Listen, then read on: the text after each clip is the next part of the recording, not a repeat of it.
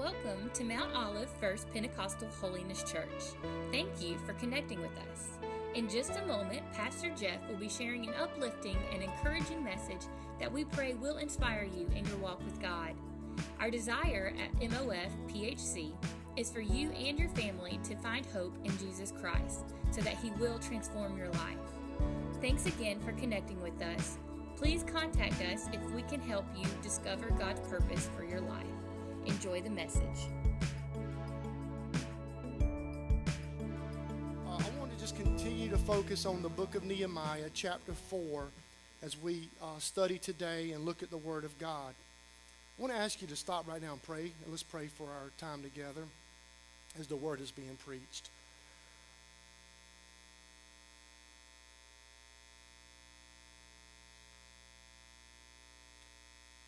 Father, we, we need you right now, Lord, and we call upon you in the name of your Son, Jesus, and we thank you, Lord, for your holy word. God, there's power in your word, and we know it will never return void. So, Lord, I just pray today that this message, God, that you, I feel like you put it on my heart, God, to, to give to your people. God, that you would just bless this bread, God, it would feed our souls and strengthen us, God, and that we would be encouraged, God, and that we would Continue to walk, God, each day, drawing nearer and closer to you, God, as we lean on you and trust you for all things. Jesus, we just pray right now. You would just come and just show up and just continue to work everything out for your glory. In the name of Jesus, we pray. Amen. When we look at the book of Nehemiah, we've already learned uh, some powerful truths from this book and that we know, I want to just kind of do a little recap because I know maybe some people may have been out and want to catch you back up. But during the Nehemiah's life, during the time that he lived, he discovered that the city of Jerusalem was in despair. His home, his hometown was in despair. You remember the temple of Solomon that he built, it had been destroyed, and now the temple was in ruins. The wall around the city of Jerusalem had crumbled, and the gates that were in the wall had been burned.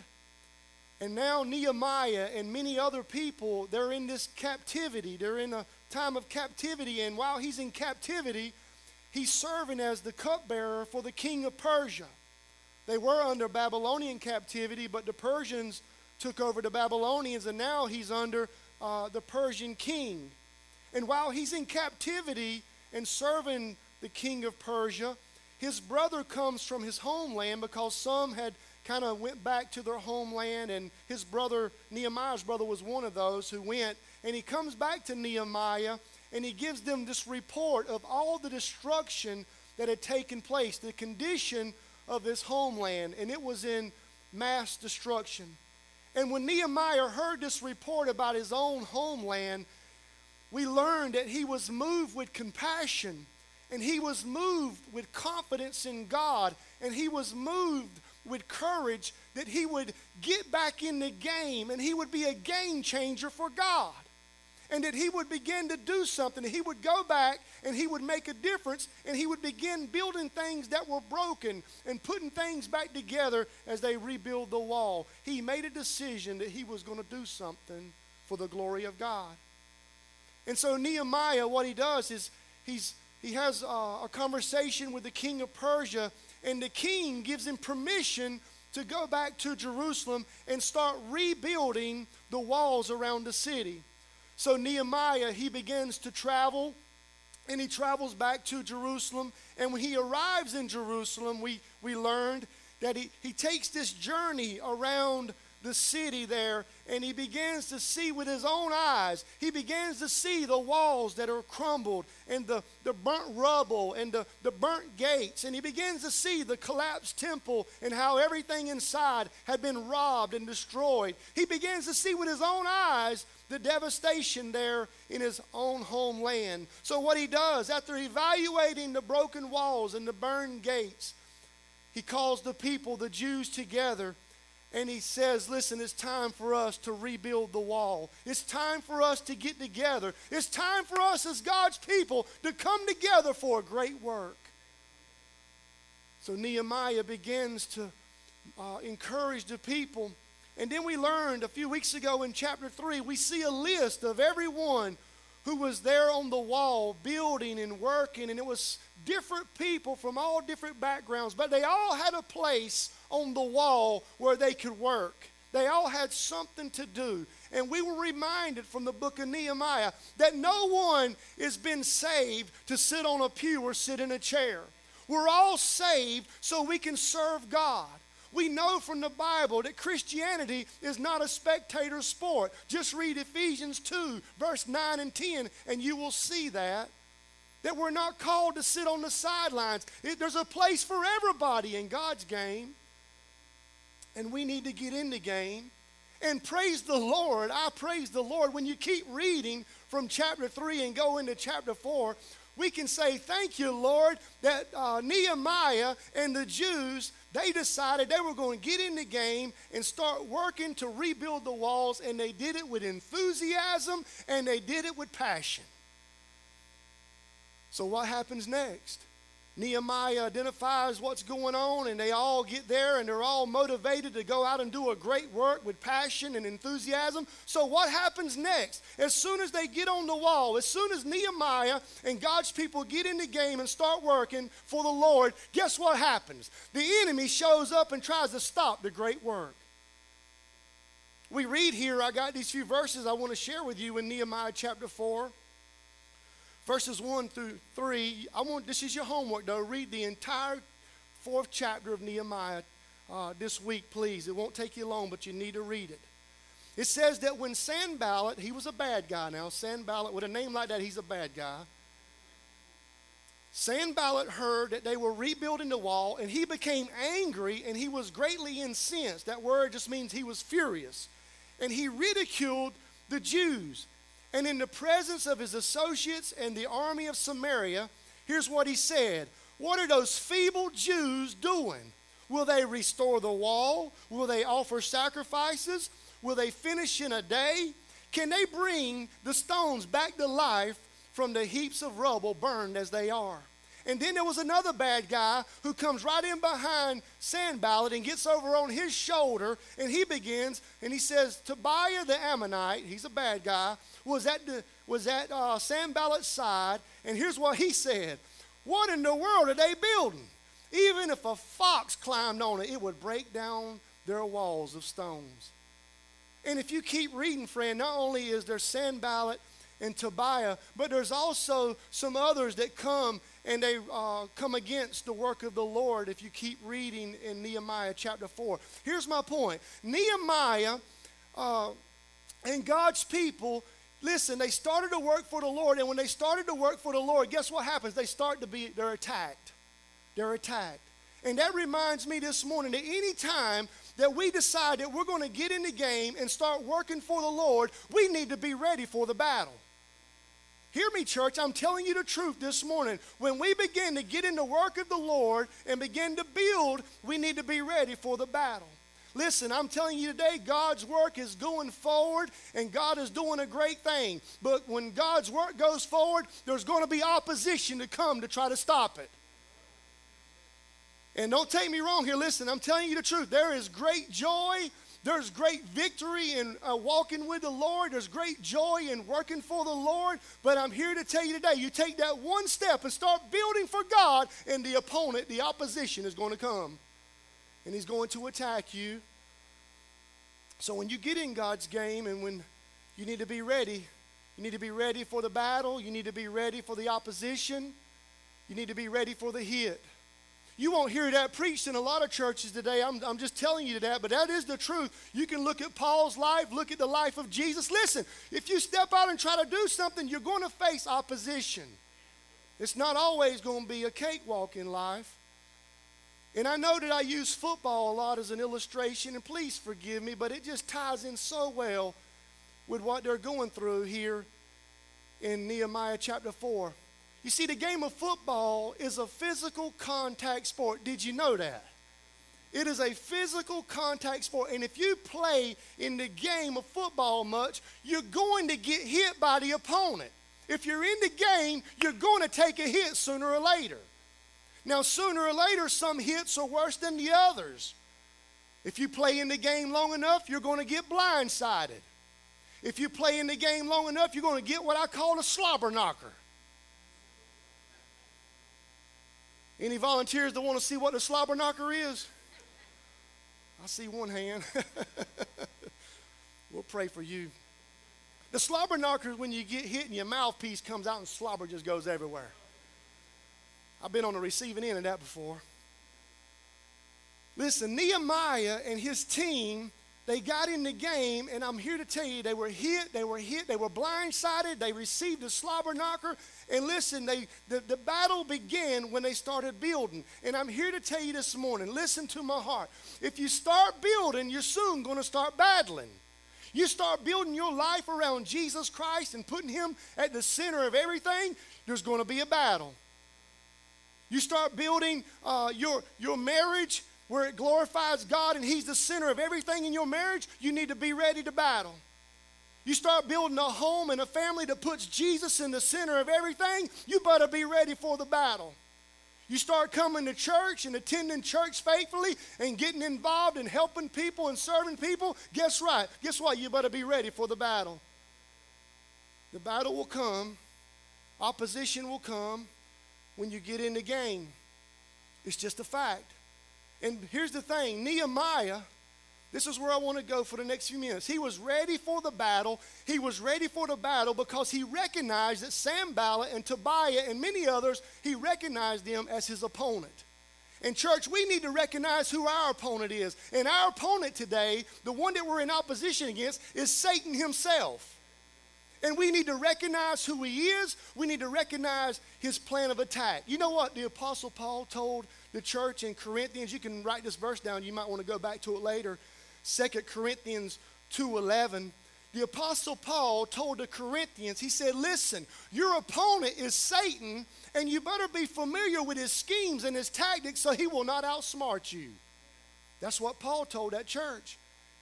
You see, God has a game plan for every life in here. His game plan is to give you abundant life here on earth and also eternal life.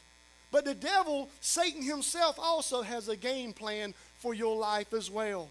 His game plan is to defeat you. And he'll use every tactic, he'll use every scheme possible to take you out of the game forever.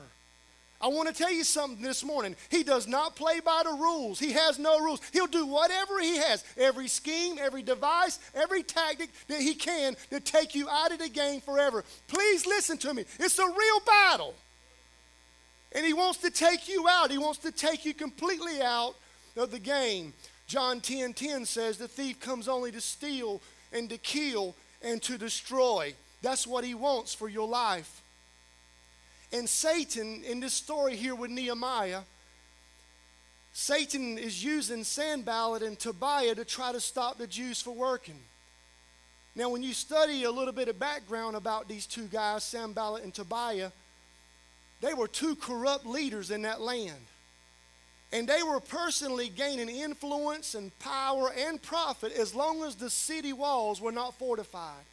As long as the walls were down and the gates were burned, they were making some profit. They were making some power. They were getting power and they were gaining influence. So when they saw that the Jews and Nehemiah were there and they were actually working to rebuild the walls, they became angry and they became furious, and that's when they started to attack.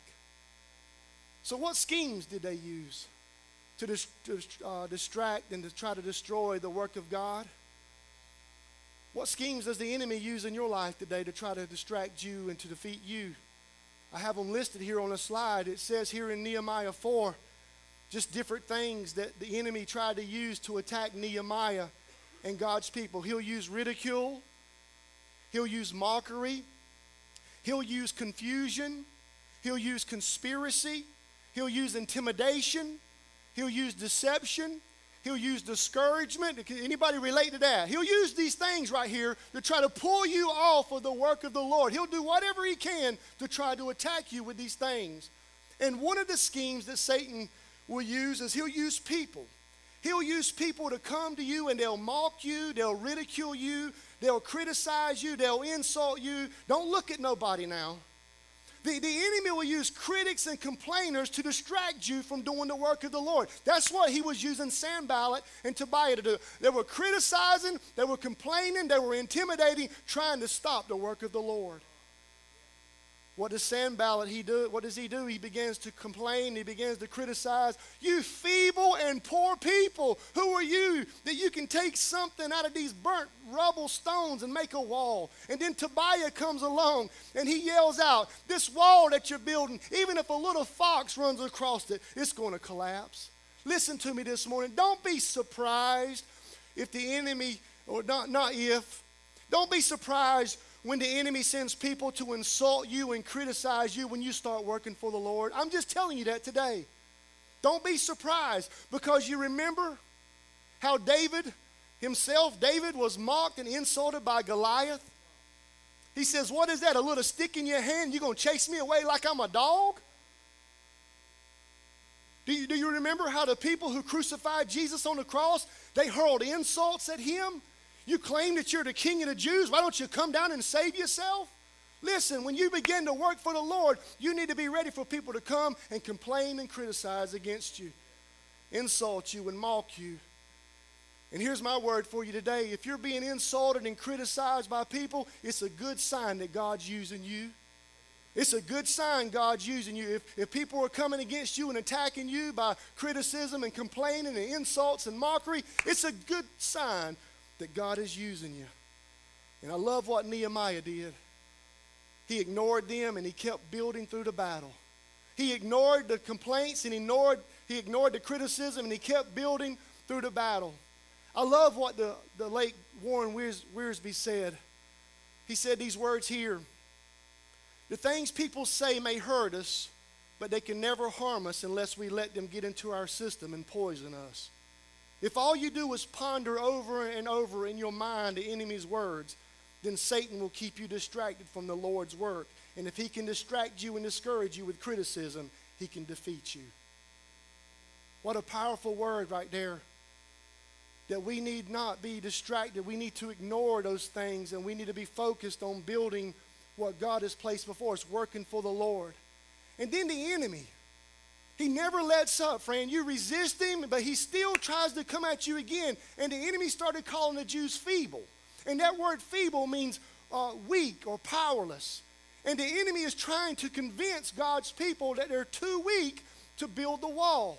And the truth is that we are weak today, but the good news for all of God's people is the Bible says that God's power is made perfect in our weaknesses. His power is made perfect in our weaknesses. I love the apostle Paul and what he said in 2 Corinthians chapter 12. Listen to this man. He says, "I will boast the more gladly about my weaknesses so Christ's power may rest on me."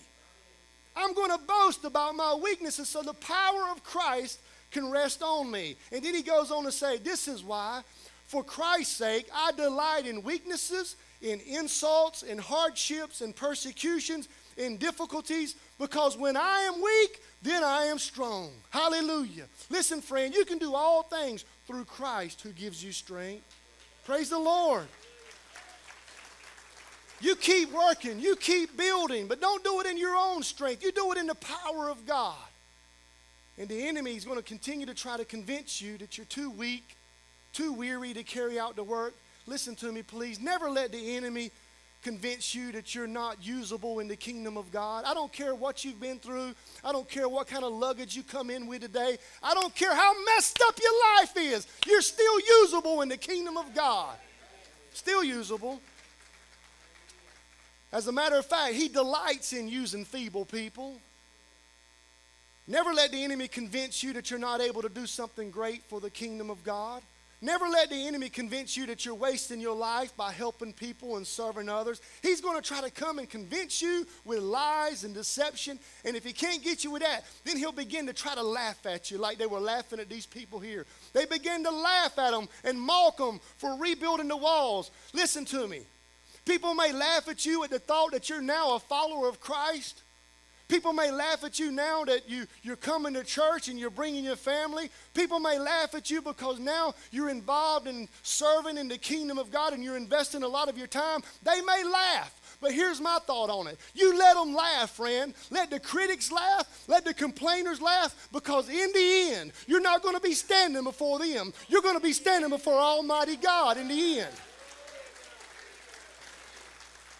So you don't be afraid of people who are critical. Don't be afraid of people who are mocking you, who are attacking you. Listen to what the word says in Matthew 10 28. Don't be afraid of those who kill the body but cannot kill the soul, but you rather be afraid of the one who can destroy both soul and body in hell. In other words, I'm going to fear the Lord and I'm not going to fear man. I'm going to fear the Lord, but I'm not going to fear man. Come on, friend. Who do you fear today? Is you, you fearful of men or you fearful of God? Listen, I, I fear the Lord. I don't fear man. And what we need to do is we need to stay focused on God's work and keep building through the battle. Lord, have mercy. It's 1012. I got to move along. So, how do we respond? How, how do we respond when, when the enemy comes to try to distract us and defeat us and pull us off the wall. How do we respond? Let's respond today like Nehemiah and God's people responded.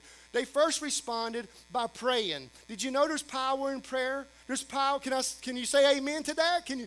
Amen. There's power in prayer.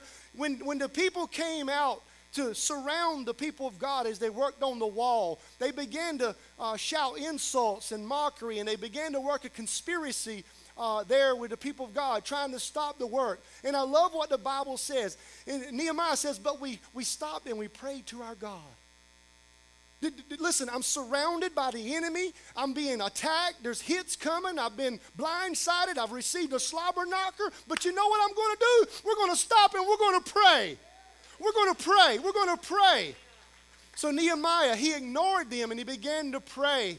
And listen, you're going to fight your battles through prayer, friend. You're going to fight your battles through prayer. You got to keep praying.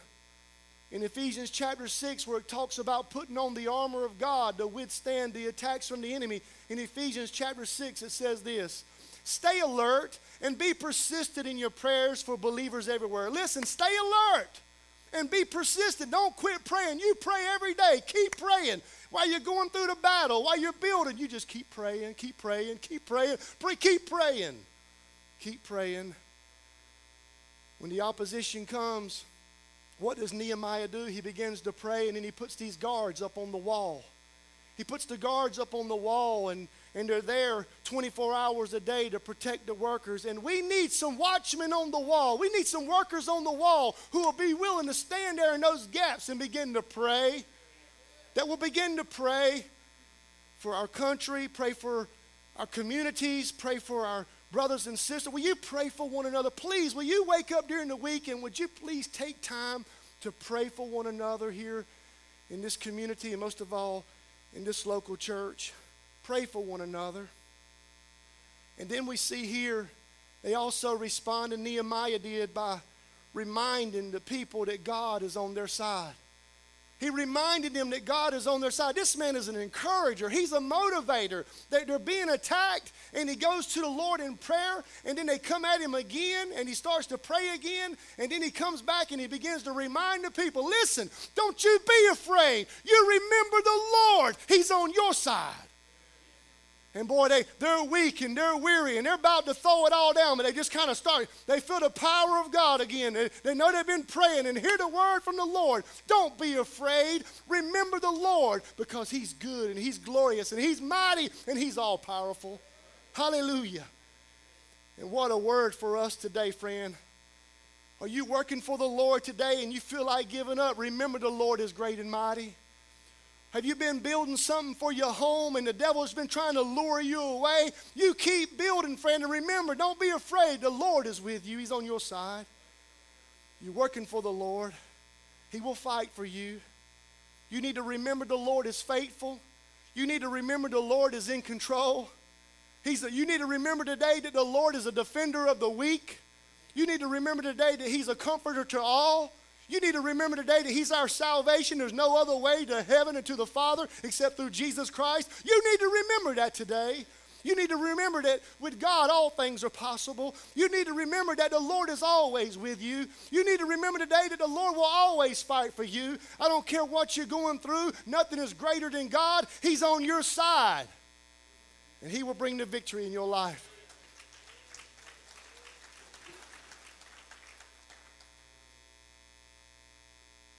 I'm going to save this testimony to the second service. Y'all want to come back, you can hear it. They also responded by staying committed.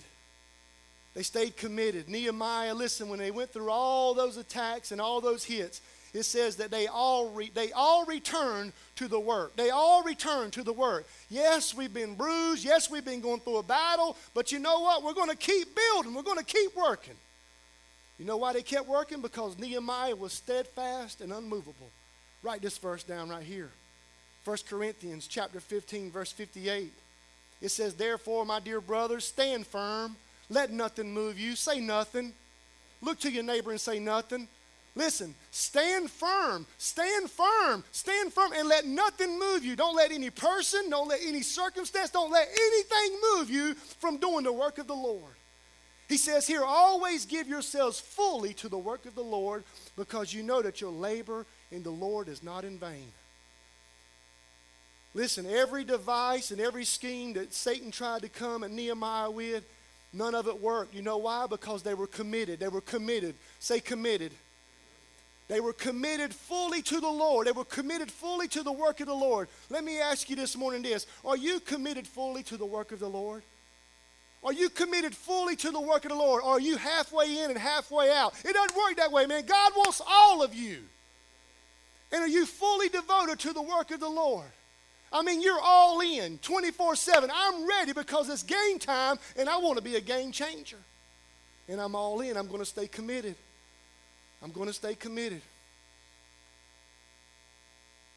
I was thinking again about how sometimes I remember one night we were playing in a game. I, I can't remember if it was JV or what one of the boys on the team got hit by somebody on the other team, the opponent. He came back to the huddle for the next play, and his face mask was broke.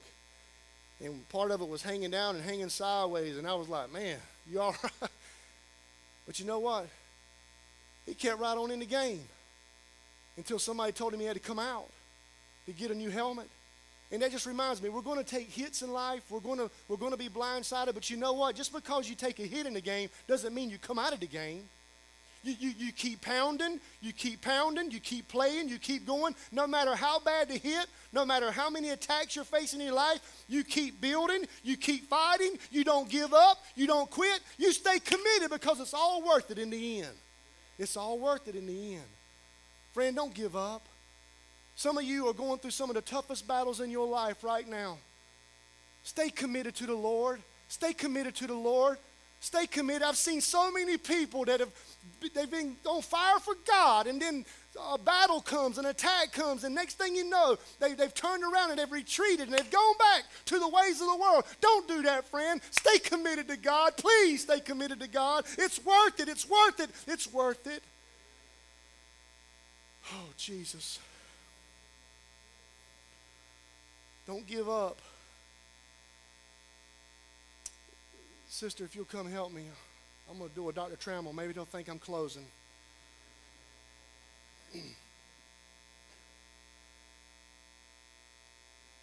the very last thing I will tell you right now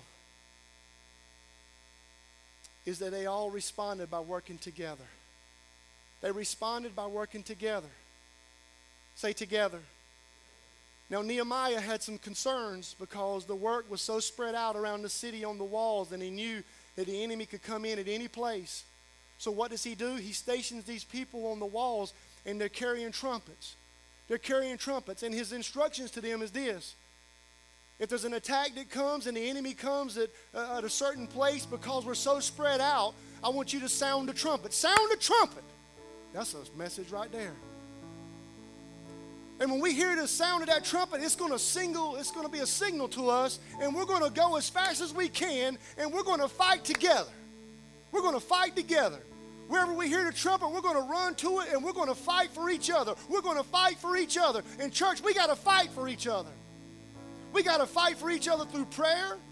We got to fight for each other through encouragement to encourage one another, lift one another up, lift one another up, lift one another up, encourage one another in the Lord. We're, we're going we're gonna rally around that person and fight for them, and we're going to be there for them when they're going through some of the most difficult times in their life. We got to fight for each other. Fight for your sons, fight for your daughters, fight for your husband, fight for your wife, fight for your church family. Fight. You got to fight. And we got to do it together. We got to do it together. We got to do it together. We got to be together as we fight. One of the greatest illustrations of this that I can probably pull to you right now is from a movie of, called The Gladiator. Some of you might not like me using that, but I'm preaching.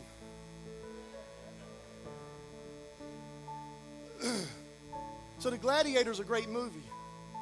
It's been a long time since I've seen it, but I was reminded of something about the Gladiator movie.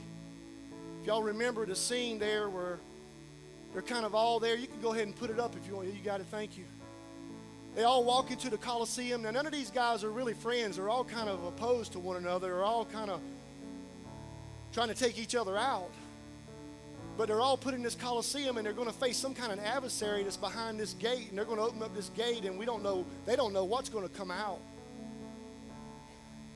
But instead of fighting each other, the gladiator, which is Maximus, I love what he says. He says, friend, he said, listen, whatever comes out of these gates, we got a better chance of survival if we work together. He says, Do you understand? If we stay together, if we stay together, we survive. And what a word that is for the church today. Friend, if we'll just come together and stay together and fight together and pray together and serve together, we will win and we will survive. If we fight together, we win. If we work together, we win and we overcome the enemy just like they did in that movie, they overcome the adversary. And they did it because they were praying together, like we would do here at this church. We pray together, we'll serve together,